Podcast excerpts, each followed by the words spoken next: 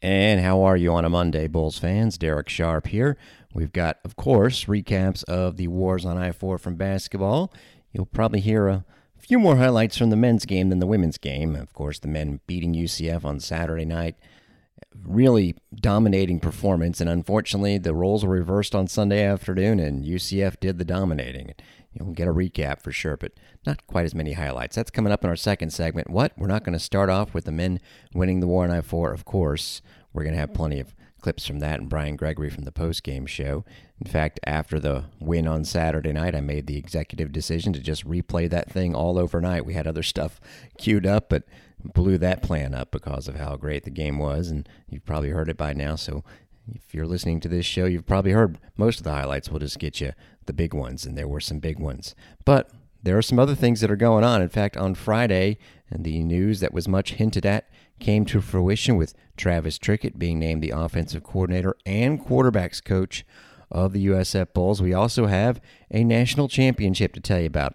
Anytime you have a lot of things going on, it's hard to pick the first story, but there's a national championship for the cheerleading squad again last night, so we got to give them their love at the UCA event in Walt Disney World at a complex made just for cheerleading competitions.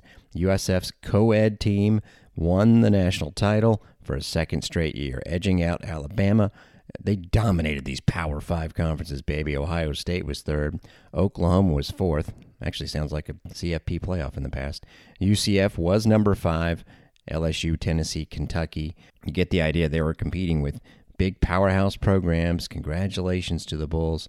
We'll try and get the roster, as it were. And if you want to see videos, just go to the USF Athletics Twitter page that is certainly worth leading off the show with. We also had some great stuff from track and field that we'll tell you about in a second. But Travis Trickett, officially the offensive coordinator and QB coach for the Bulls. He used to be the FAU offensive coordinator along with serving at Georgia State and Samford, but most recently West Virginia as the tight ends coach, and most notably hailed as one of the best recruiters in the Big 12. Coach Jeff Scott says Trickett's experience and expertise in several offenses and schemes that are similar to what we've previously run will make for a fluid transition for our players and staff and allow us to quickly build on the foundation that we have laid.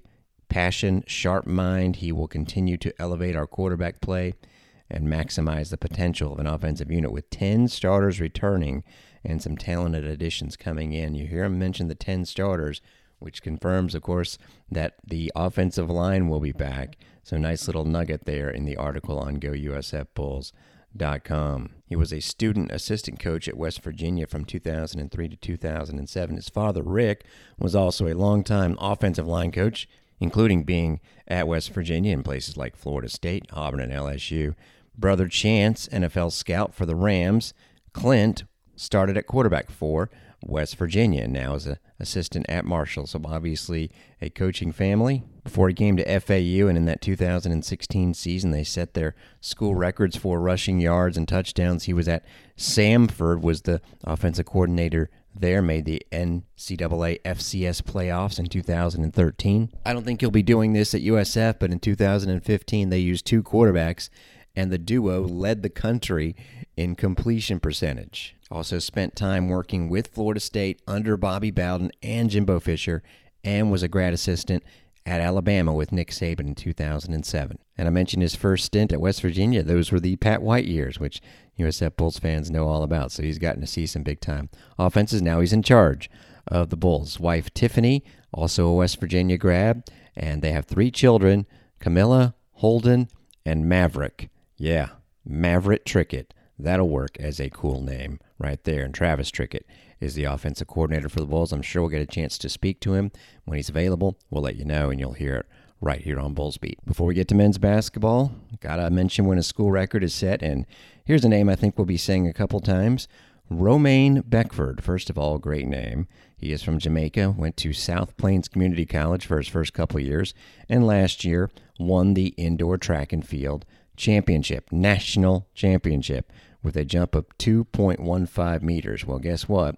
At the Commodore Challenge held at Vanderbilt in Nashville, 2.15 meters was enough to win the event and tie the USF school record. It came down to Beckford and a competitor from Auburn, and they were going back and forth. Everyone else had bowed out of the competition a couple of bar heights before, and it came down to the last attempt, and it was Romaine Beckford clearing it. Cool video offered out by the USF track and field program of that. If you go to gousfbulls.com, you can see all of the results from Friday. Romaine Beckford, according to head coach Eric Jenkins, is currently fifth in the entire country in that event. Also of note, Elijah Wright, a sophomore, was second in the 300. Then Saturday, boy, did they really show out, winning. And this is against a lot of power conference schools. Of course, Auburn, Vanderbilt, Indiana, Georgia Tech were good examples, but they won both relay events in the 4x4 on the women's side.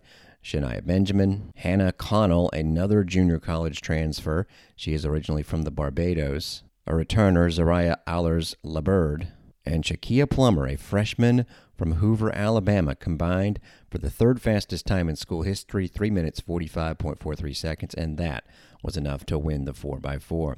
The men, Elijah Wright out of Naples, Josh St. Clair from Trinidad and Tobago, Michael Bourne from Virginia, and Drayshawn Saunders out of Kansas City. Man, Eric Jenkins is going nationwide to get these student athletes.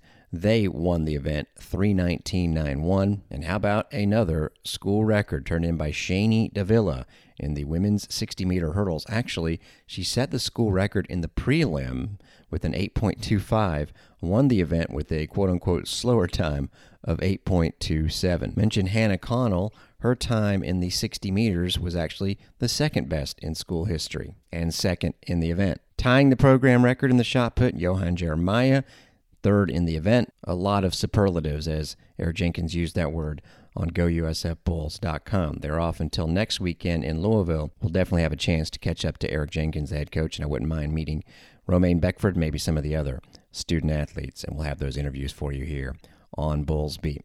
Hope you enjoyed the interview with Roberto Pena of the baseball team on Friday's show. If you missed it, you can go to our SoundCloud page, the Unlimited Unloaded page. Just go to soundcloud.com and type USF. Hey, we've got some basketball to tell you about next. Plenty of highlights from what happened on Saturday night. And yes, a recap of a less enjoyable Sunday afternoon over in Orlando. That's next on Bulls Beat.